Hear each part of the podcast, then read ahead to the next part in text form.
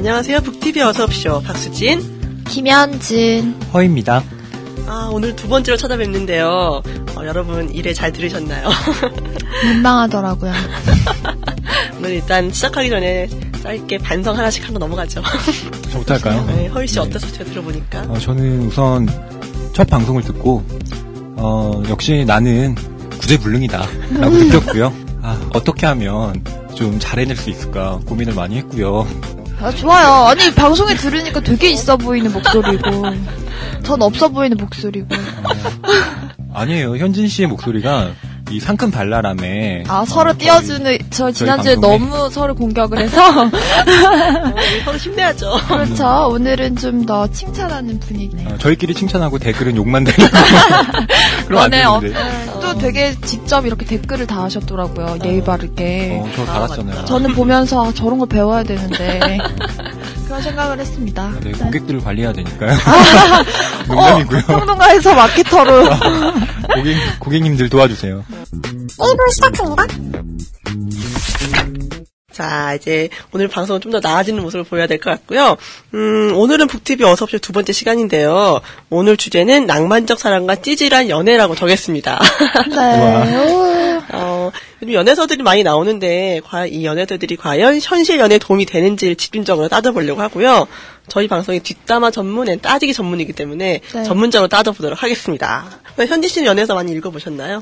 저는 만화책이나 아니면 칭릿이라고 불리는 20대 타겟의 그런 책들을 많이 봤습니다.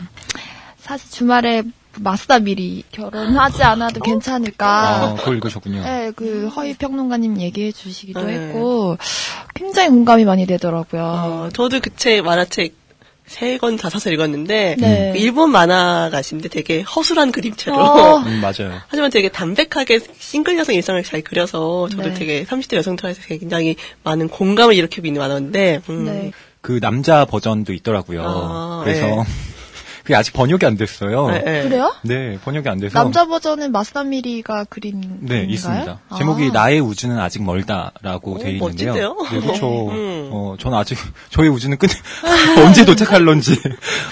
허희 씨는 연애서 많이 읽어보셨어요? 네, 저는 연애서를 한 번도 안 읽어봤어요라고 대답하고 싶은데요. 저는 뭐든 책으로 먼저 보고 돌입하는 스타일이거든요. 정독하시잖아요. 너무 정독했지. 외우면서 읽으시는 거 아니에요? 세 번째 줄쳐가면서. 줄쳐가면서 형광펜으로 삼색 형광펜으로 다 줄쳐가면서 읽었고요. 연애를 공부하는 남자 허위. 공부 못하는 학생이 책가방만 무거운 법이죠. 먼저 SNS상에서 연애와 관련해서 어떤 이야기들이 진행되고 있는지 현진 씨가 조사를 해주셨거든요. 제가 먼저 그 페이스북에서 추천할 만한 연애서로 무엇이 있는지 그리고 연애서를 읽어야 되는지에 대해서 간단히 질문을 해봤는데요.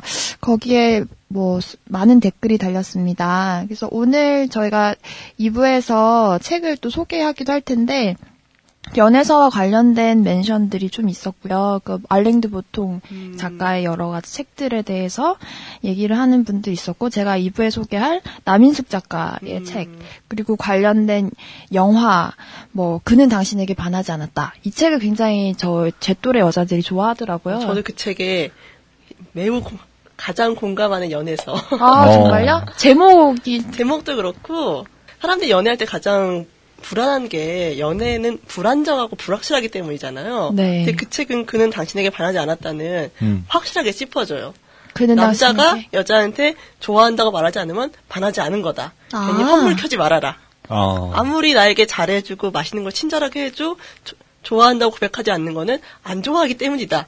표현하지 않으면 말하자면 사랑이 아니다. 남자를 무조건 좋아하면 무조건 고백을 한다. 좋아하지 않는 여자랑 밥을 먹을 수 있어요? 먹을 수 있는데 체할 것 같은데. 네, 배고프면 먹을 수 있죠. 가능합니다. 밥 먹는 게 그렇게 큰 의미는 아니니까, 네, 밥은 먹을 수 있습니다. 물론이죠. 여자니까요. 네. 그래서 그런 지금 수진 기자님 얘기해 주셨던 것처럼 그런 얘기들을 굉장히 많이 달리더라고요. 그리고 사실 이런 책을 많이 읽어도 여자친구가 생기지 않더라. 혹은 찔리는데? 어떡하지? 빨리 배우려면 멀티로 해야 된다. 여러 권을 한꺼번에. 여러 권을. 여러 권을 읽으면 여러 사람과 멀티로 해야 된다. 뭐 이런 식의. 지금 허희 씨 얼굴이 빨개지고 있습니다. 아, 네. 공격적인 그래. 멘트들이 있었고요.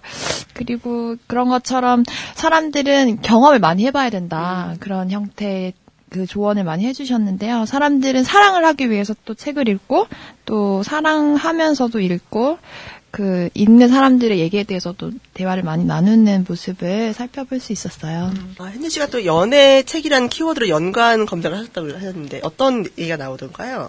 네, 그 연관 검색어 같은 경우는 지난주에 화이트데이가 있었잖아요. 그래서 그것과 관련된 그 연관어로 약속, 선물, 남자 이런 얘기들이 좀 많이 오고 갔는데요. 그 또 연애 책과 관련된 검색어들을 보면 아우 고민하는 사람들에게 고민하지 말고 연애책 한번 읽어봐라 이런 식의 권유 멘트들을 또 찾아볼 수 있었습니다. 그리고 뭐 화이트데이 때문에 연애와 관련된 멘트들이 많이 오고 갔는데요. 개콘 뭐 현대레알 사전에서는 이 또한 지나가리라 뭐 이런 식의 멘트들 공감되는 단어 굉장히였죠. 뭐 명품백에 사탕을 담아주는 그런 것이다 뭐 이런 식의 현대레알 거기에 공감. 되게 사탄 공감. 네, 그런 연관어들을 찾아볼 수 있었고요. 그리고 싱글들에게 화이트데이란 뭐 화이트데이가 아니라 파이데이다. 3.14를 기념해야죠. 아, 그렇습니까? 그럼요. 아, 그래서 그런 너무 단호하게 대답했는데요. 어떡하지? 마케팅에 속지 말고 파이 선생님의 길을 기리는 그런 날을 삼자 이런 얘기들도 오고 갔습니다. 파이데이가 뭐예요? 어제 검색을 해봤는데요. 그 3.14 원조 주기율을 정한 날을 기리는 날로 한다 그러더라고요. 아, 되게 의미 있는 날이네요. 근데 뭐 일상과 관계는 없지 않나요? 3.14? 뭐 중요할 수도 있죠, 싱글들에게. 허희 씨 같은 분. 영화 보세요. 파이 스토리. 아, 파이 이야기. 파이 이야기. 아, 파이 이야기. 네, 그것도 당연히 봤고요.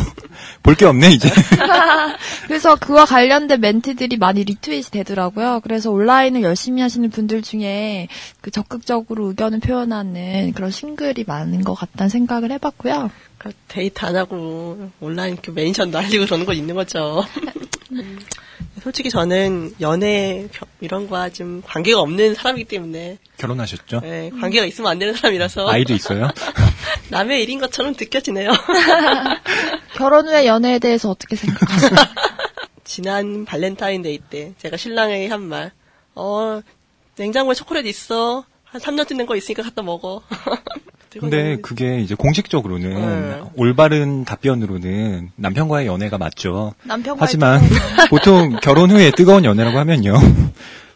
아닌 것들 일종의 뭐 사회적으로는 불륜이라 칭해지는 것들이 뜨거운 연애로 하지만 많은 소설들이 불륜을 다루고 있다는 거. 절대 박수진 기자님 이거 어떡하지 말이 떨려 나오네. 불륜 조장 방송이 되려고 하네요. 괜찮아요. 이런 관심이 없어요. 결코 제가 조장하는 건 아니에요. 문학을 위해. 네, 저야 뭐 결혼하고 나서 보니까 연애가 부질없더라고요. 아. 결혼하면 연애가 끝난다고 생각하세요? 아니요. 결혼을 해도 계속 연애 연장선이죠. 결혼도 연애할 때 감정만 뭐 유지할 수 있으면은 결혼은 상관없는 것 같아요. 결혼하고 나면 연애가 끝난다고 생각하세요? 네, 현실이니까요. 그렇죠. 네, 연애 왜 그럴까요? 진짜 생각이 안 나네. 왜 끝이지? 근데 아, 예, 끝났죠. 도덕적 법적 범위 안에서 불법. 아, 와이프와 연애, 저 잘못 생각했네. 불륜으로 생각했네. 이게 사상 이상해. 탐색과 관련해서 또 어떤 얘기가 있었는지. 그래서 그 연애라는 그 단어를 사랑이란 단어와 또 연관지어서 생각해 볼 수 있을 텐데요. 그 특히 사랑과 관련된 단어와 10,000건이 넘는 멘션들이 달리는 모습을 살펴볼 수 있었어요. 그중에 한 건이 저인 것 같아요. 그래서 연애를 뭐 결혼, 여자, 사랑, 영화, 친구, 마음, 생각, 남자 뭐 이런 키워드들과 그 연관지어서 새로운 아이디어를 뭐 탐색해 볼 수 있을 텐데요. 3월 17일인가요? 3월에 그 연애의 온도라는 그 영화가 개봉을 해요. 그래서 김민희와 21일 날 개봉하지 않나요? 아, 그런가요? 날짜가? 다시 17일이면 3월... 아. 그렇죠. 3월 3월 21일 맞습니다. 그렇죠, 21일. 예, 예. 그걸 또 알고 계시는. 개봉만 관심 많았어요. 연애를 공부하고 연애의 온도를 공부하시려고 또.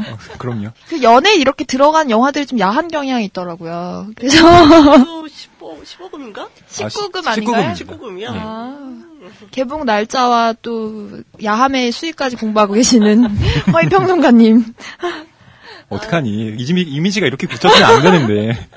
큰일 났네요. 큰일 났어. 아무리 문화평론가 얘기를 해도. 사람들이 안 믿어, 이제. 연애문화평론가로. 연애문화 픽업 전문가. 저 픽업 전문가 아니고요. 아닙니다. 절대 아니에요. 큰일 납니다. 혼사길 막혀요. 네. 그래서 그 실제 커플들이 겪는 여러 가지 에피소드를 영화 속에 녹여냈다고 그런 뭐 평들이 많았는데요. 제 또래 친구들이 굉장히 관심을 가지는 영화인 것 같습니다. 제가 예고 동영상을 좀 봤는데 특이하게 그 영화는 사랑의 시작이 아니라 사랑의 끝부터 보여주기 시작하죠. 그러면서 그 사랑이 어떻게 파탄이 나는가, 파탄 이후에 어떻게 더 찌질해지는가를. 아, 오늘 주제와도 좀 연관이 되네요. 그렇죠. 예를 들면 선물을 네 이렇게 받은 거 다시 다 돌려달라고. 아. 그러니까 이제 열받으니까 착불로 이렇게 보내주고 그것도 하나하나 착불로 다 보내서 그럼 한 10개 보내면 5만 원 되잖아요. 그래서 제가 들었던 얘기가 그 여자와 남자가 이별할 때 굉장히 다르다라는 얘기를 하더라고요. 여자들은 이 남자와 무슨 에피소드가 있었나를 생각한다면 남자들끼리는 모여서 내가 이 여자에게 뭘 줬나, 뭐 명품백을 줬다, 뭐 이런 얘기들을 한다고 하더라고요. 헤어지고 나서 가장 생각나는 것은? 그 사람이랑 보냈던 시간? 그냥 그 사람 되게 잘해줬던 것, 싸운 거? 같이 갔던 곳이나 같이 먹었던 거 이런 거. 헤어져 본 적이 없어요. 그녀의 살갗? 같이 여행하고 제일 좋았던 기억? 선물도 해주고 밥도 사주고 그랬지. 빨래하기 힘들다 그래서 세탁기 사주고. 멘션 중에 재밌었던 게 근데 제가 그 페이스북 멘션 중에서 어쨌거나 남자는 필요하다라는 책을 추천을 해주시더라고요. 그래서 이제 그 책을 사서 읽고 또 관련된 멘션들을 좀 검색을 하다 보니까 남인숙 작가님의 트위터가 있고 또 남인숙 작가 봇이 있더라고요. 아, 네. 그래서 그 어쨌거나 남자는 필요하다라는 책뿐만 아니라 뭐 여자의 인생은 20대에 결정난다. 제가 아직 20대 같은 멘트들이 많으죠. 네, 막바지를 달리고 있는데요. 그래서 그 멘트들 중에서 기억에 남았던 게 그 남자들이 여자를 두고 하는 착하다라는 말은 여자들이 쓰는 것과는 완전히 다른 것이다라는 얘기를 하더라고요. 이게 되게 뻔한 얘기인 것 같지만 그 착하다라는 얘기 뭐 아니면 일상 속에서 하는 다양한 요소들을 그 남성의 심리학적 관점을 여자의 입장에서 또 풀어내는 멘트들이 굉장히 호응을 받으면서 트위터에서 오고 가는 모습을 살펴볼 수 있었습니다. 머리로는 알고 있거든요. 아, 남자가 착하다고 하는 말은 좋은 말이 아니다라고 알고 있지만 사랑에 빠져 있을 때는 착하다 보면 기분 좋지 않아요? 그 착하다라는 말도 여러 가지 의미가 있죠. 네, 어떤 남자들은 착한을 예쁜? 그렇죠. 뭐 아니면 몸매에 붙여서 착한 몸매라고 얘기를 하기도 하고. 이런 얘기 해도 되나? 안 돼요. 이게 제가 한 얘기가 아니고요. 그렇게 얘기를 하기도 하고. 남자들이 생각하는 착한 여자는? 겉과 속이 다 착한. 자세히 얘기하면 프라이버시 침해가 돼서 그만하겠습니다. 그냥 말 잘 들어주는 여자. 이해심이 많은 여자. 네, 이쁜 여자죠. 이쁜 여자. 예. 예쁜 여자죠. 돈 많은 여자. 또 착하다는 게 모든 사람한테 착한 여자는 중요하지 않고요. 나한테만 잘해줘야 돼. 이게 남자들이 생각하는 착하다의 의미인 것 같기도 해요. 1부 끝. 다음 편도 들어주실 거죠? 근데 내 목소리 어때요? 귀엽나? 선생님 이런 거 좀 시키지 마세요. 시인 문정입니다. 어린 시절 저는 책을 통해 저 자신과 참 많은 얘기를 했습니다. 스마트폰으로 나누는 친구와의 얘기도 좋지만 책을 읽으며 자신과 대화해보는 건 어떨까요? 교보문고에 전자책이 있다면 참 쉬운 일입니다. 교보문고, 당신에게 더 가까워집니다. 북티비 어서옵쇼 두 번째 시간, 낭만적 사랑과 찌질한 연애에 대해서 이야기하고 있습니다. 일부에서 SNS상에서 오가고 있는 얘기를 들었는데 2부에서는 저희가 가져온 책에 대해서 얘기를 할게요. 먼저 허희 씨는 오늘 어떤 책을 가지고 오셨나요? 너무 어려운 책부터 할 것 같은데요. 어떻게 저부터 하면 어떡하죠? 네, 그냥 할게요. 네. 제가 준비한 책은 롤랑 바르트의 어렵네요. 사랑의 감상이라는 책입니다. 작가부터가 어렵네요. 롤랑 바르트, 프랑스 사람이고요. 뭐 프랑스의 후기 구조주의자라고 얘기를 합니다. 하지 말아요. 아니, 책 소개에 그렇게 돼 있어요. 제가 얘기하려고 하는 게 아니고 프랑스의 뭐 대표적인 비평가이기도 한데요. 제가 좋아하는 작가라서 제가 이 책을 선정했고, 심지어는 제 트위터 아이디가 바르트1126이에요. 그게 그런 의미가 있었나요? 이 바르트가 그 바르트입니다. 와, 저는 네. 전혀 몰랐네요. 저도 이 바르트의 발끝만큼이라도 쫓아가자. 1126은 제 생일이에요. 이런 식의. 네. 허위평론가님이 이름 가지고 좀 재미있는 멘트를, 말을 잘 하시는 것 같아요. 허당, 이름이요? 뭐, 이런 거. 저희 할아버지 성 아니고요. 허당은요. 허당, 어떻게, 할아버지 죄송해요. 네. 당자시고요. 네. 그러면 사실 뭐, 이 작가님은 성함이 원래 본명이실까요? 롤랑. 이거 당연히 본명, 롤랑 바르트인데, 네. 보통 이제, 이게 서양 사람이니까, 네. 바르트가 성이에요. 아. 네, 그래서 앞에. 제가 잘 몰라서. 아예 아닙니다. 어떤 나라 분인가요? 아니, 프랑스 사람이요. 아까 얘기했는데, 집중 안 하셨네. 그냥 흘려들었어요. 네. 너무 어려운 얘기를 하셔서. 이게, 제가 후기구조주의라는 말 때문에. 아, 그런 거. 이거 뒷담화 프로그램 맞는지 잘 모르겠네요. 전혀 모르셔도 되고요. 이 동문선에서 2004년에 나온 책이고요. 네. 벌써 나온 지 10년 됐네요. 이것도 굉장히 줄을 그으면서 열심히 읽으셨네요. 정말 예, 줄 그으면서 봐요. 문장이 다 너무 아름다워갖고 다 기억하고 싶은 책이에요. 기억을 못해서 안타까운 책. 저는 못 읽어봤습니다. 네, 이 책이요. 네. 바르트가 1974년부터 76년까지 그 파리 고등연구 실천학교라는 곳이 있거든요. 물론 전 안 가봐서 모릅니다. 이런 곳이 있는데, 여기서 원래는 제목이 연인의 담론이라는 그 제목으로, 그 젊은 베르테르의 슬픔 있잖아요. 네. 네. 그 괴테의 유명한 작품이죠. 다 이렇게 노란색, 뭐였죠? 생각이 안 나, 갑자기. 손수건이었나? 조끼였나? 아, 노란 조끼였죠? 조끼. 아, 이거 삭제해주세요. 네. 너무 무식이 들어가니까. 노란 조끼였던 것 같아요.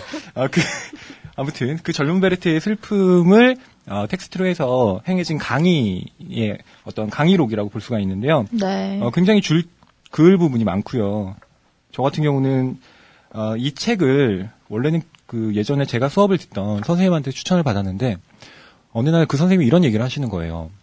사랑의 시련의 아픔으로 힘들어하고 있는 너희들아, 이 책을 한번 읽어봐라. 어머. 이 책을 읽으면 더 슬퍼진다? 아니요. 더 슬퍼지는 게 아니고, 이 책이 무슨 말인지 알지 못해서 너의 슬픔이 사라질 것이다.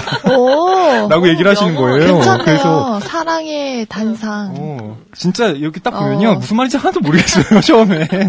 이게 계속 읽어야 되거든요. 네, 이게 또 이렇게 달락달락, 그러니까 아포리즘처럼 달락달락 끊어지는 거라서 한 달러 읽고 천천히 생각하고 이렇게 하다 보면 진짜 오래 읽어야 돼요. 네, 여기서 주옥 같은 멘트들이 좀 있어요. 네. 좀 소개를 해드린다면 이런 겁니다. 내가 원하는 것은 바로 내 욕망이며, 사랑의 대상은 단지 그 도구에 불과하다. 그러다 어느 날인가 그 사람을 정말로 단념해야 하는 날이 오면, 그때 나를 사로잡는 격렬한 장래는 바로 상상계의 장래이다. 그것은 하나의 소중한 구조였으며, 나는 그녀를 잃어버려서 우는 것이 아니라 사랑을 잃어버렸기 때문에 우는 것이다. 라는 것도 있어요. 그러니까 그 사람을 사랑하는 게 아니고 사랑을 사랑한다. 라는 말 우리 많이 쓰잖아요. 되게 문학적인 또 말씀을 해주셔서. 문학평론가잖아요. 자꾸 까먹으시는데. 자꾸 잊고 있습니다. 저 문학평론가고요. 그리고 맞습니다. 맞고요. 왜 나는 그 사람이 아프다. 뭐 이런 거. 예. 노래가 살아도 프로젝트요? 많죠. 네. 그쵸. 그대가 아프다.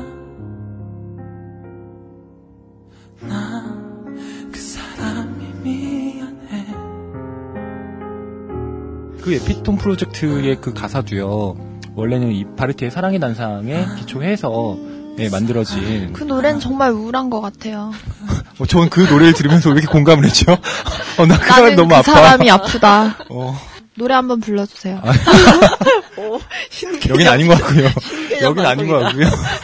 노래방. 가사 기억이 안 나네. 저희 이벤트 한번 하죠. 허희 씨와 노래방 가기. 조회수 만건 넘으면. 아, 네, 진짜요? 진짜. 조회수 만건 넘으면. 들어갔습니다. 만건 넘으면은 허희 씨와 노래방 가는 거. 가서 나는 그 사람이 아프다를 불러주시는 거죠? 처절하게 불러드릴게요.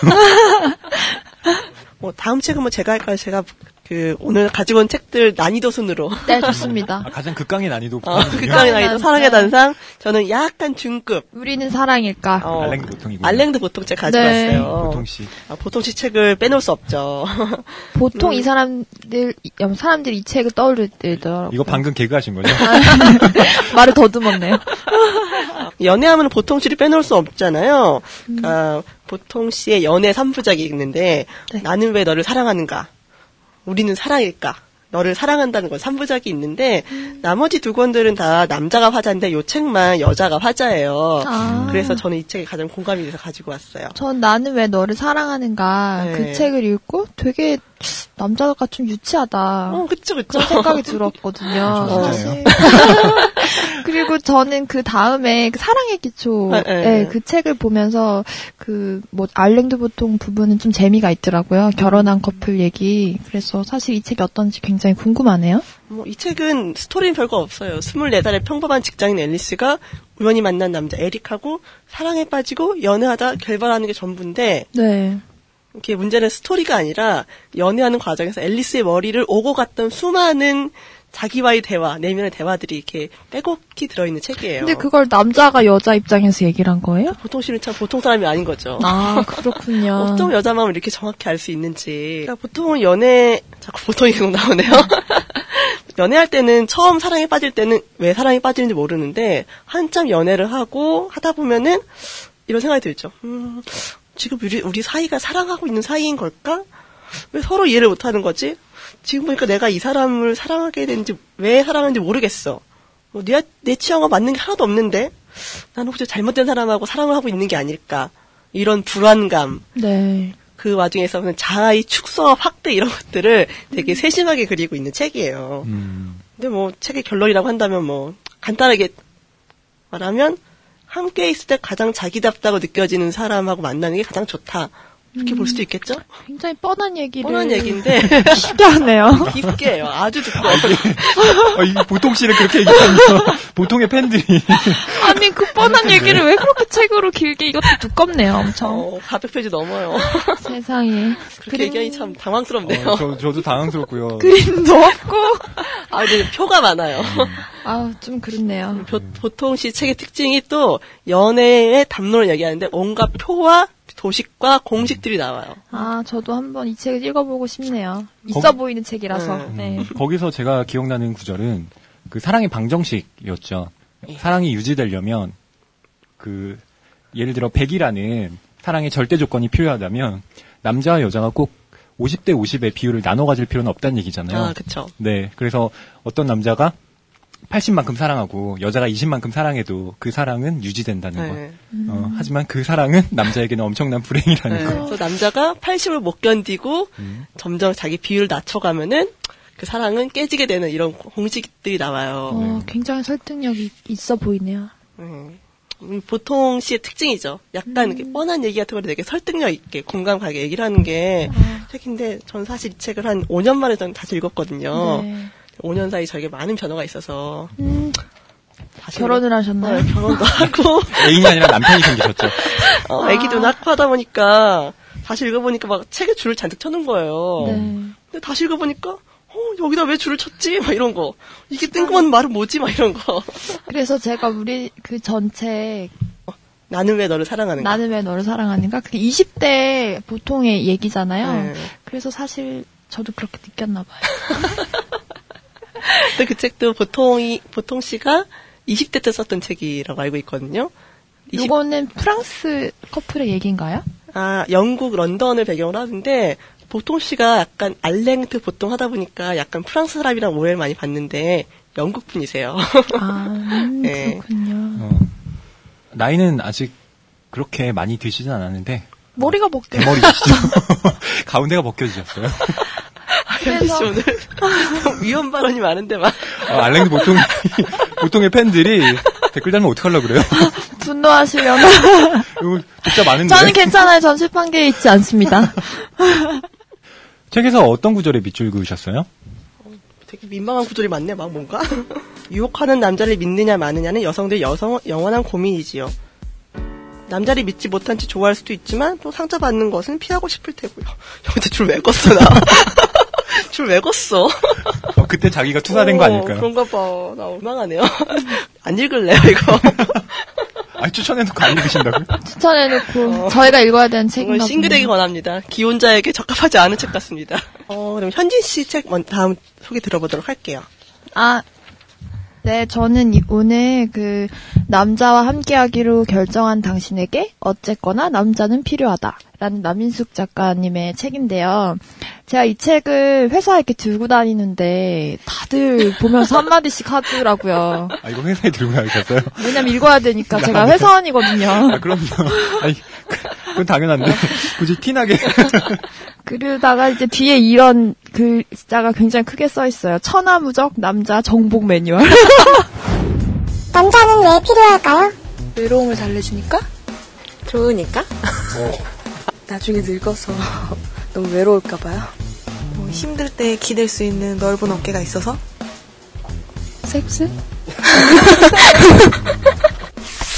그리고 되게 남자들이 굉장히 불편해 하더라고요. 여자들이 좋아하는 책이었는데 제가 이 책을 읽으면서 저랑 친한 그 방송국 PD 언니한테 이 책을 추천을 했어요. 그랬더니 이거 뭐야, 이거 완전 내 얘기야 이러면서 심지어는 그날 이북으로 책을 구매를 하고 또 그 책 속에서 이건 내 얘기다 하는 얘기를 또 사진으로 캡처를 해서 카톡으로 보내더라고요.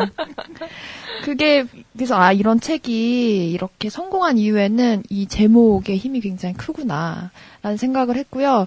또 제목이 굉장히 얄팍하다 보니까 내용을 기대하지 않게 되는 그런 또 효과가 있었는데 막상 읽다 보니까 참 재미가 있었어요. 이거 허희 평론가님 읽어보셨나요? 네, 저 읽었고요. 나 안 읽은 게 없어. 연애 관련해서 어떡하지? 그냥 다 읽어봤고요. 어떠셨어요? 우선 어쨌거나 남자는 필요하다라고 돼 있는데 예, 남자 필요하고요. 그러면 후편을 하나 쓰세요. 어쨌거나 여자는 필요하다. 아니요, 전 그렇게 제목 짓지 않을 겁니다. 왜요? 여자는 남자의 미래다라고 생각해요.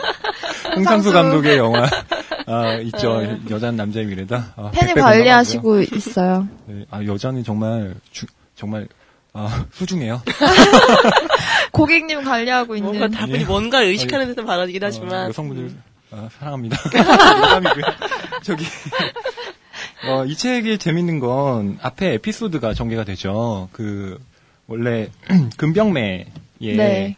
주인공 이름들을 써서 무대와 금년을 네. 등장시켜서 이제 고전에서 그 모티프를 가지고 와서 네. 그 사람들의 스토리를 바탕으로 해서 남자들은 이런 심리를 가지고 있고 이 상황에서 여자들은 이렇게 생각하지만 남자들은 어떤 이런 감정을 가지고 있다라는 식의 이야기를 스토리텔링을 쭉 하는데요.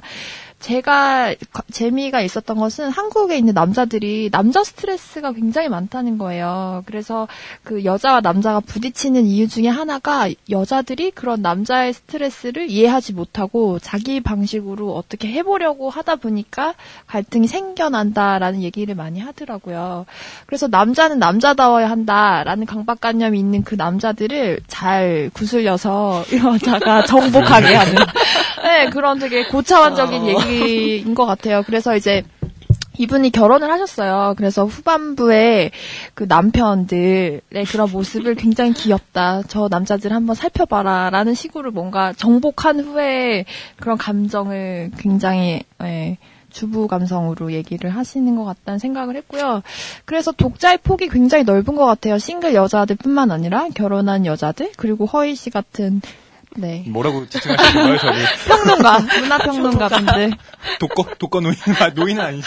네. 독거 청년? 근데 이제 여자들이 이 얘기를 보면서, 아, 이게 내 얘기인 것 같다라고 생각하면서 뭐라고 하더라라는 레퍼런스로 이 책을 많이 언급을 하는 것 같았어요. 그래서 사실 그 남자들이 좋아하는 바이블 같은 아이언맨이라든지 아니면 물건을 엄청 사 모으는 장비병이라든지 이런 현상들을 재미있게 풀어보려고 노력을 하는 것 같아요. 그리고 아줌마들은 왜 뻔뻔한가? 뭐 이런 얘기들도 나와 있어요. 원래 안 그랬던 사람들이 그 남자랑 살다 보니까 여러 가지 그 겪게 된 에피소드들 그런 얘기들이 굉장히 공감이 갔고요.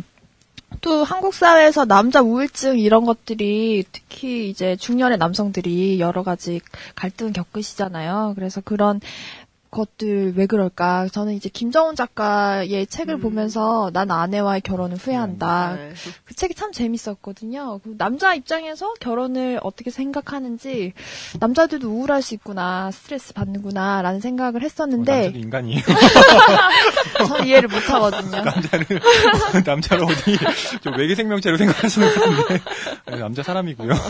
그래서 그 책은 약간 남성 입장에서 여자들이 남자를 이해해줬으면 좋겠다 라는 얘기를 했다면 이 책은 여자 입장에서 남자를 이해해달라라는 그 화법이 참 되게 포용이 있는 것 같아서 좋았습니다. 가장 기억에 남는 구절이 있나요? 그 사실 커플의 비극은 서로가 자기를 구원해달라고 아우성일 때 비롯된다라는 얘기를 하더라고요. 각자 입장만 계속 얘기를 하다 보면 싸울 수밖에 없고 싸우다 보면 이별할 수밖에 없고 하는 그런 상황을 절묘하게 좀 찔러주는 것 같다는 생각을 했고요. 공생을 위한 방법들, 그러니까 남녀가 함께 같이 생존할 수 있는 방법들에 대해서 진지하게 고민을 하는 것을 보면서 좀 저를 반성하게 됐어요. 본인의 연애를 반성하셨다는 말씀이시죠? 아유, 뭐, 저의 삶을 반성했다는 거죠. 저도 살짝 반성이 되네요. 네. 공생보다는 지배하에 두려고 너무 했던 것 같네요. 지배.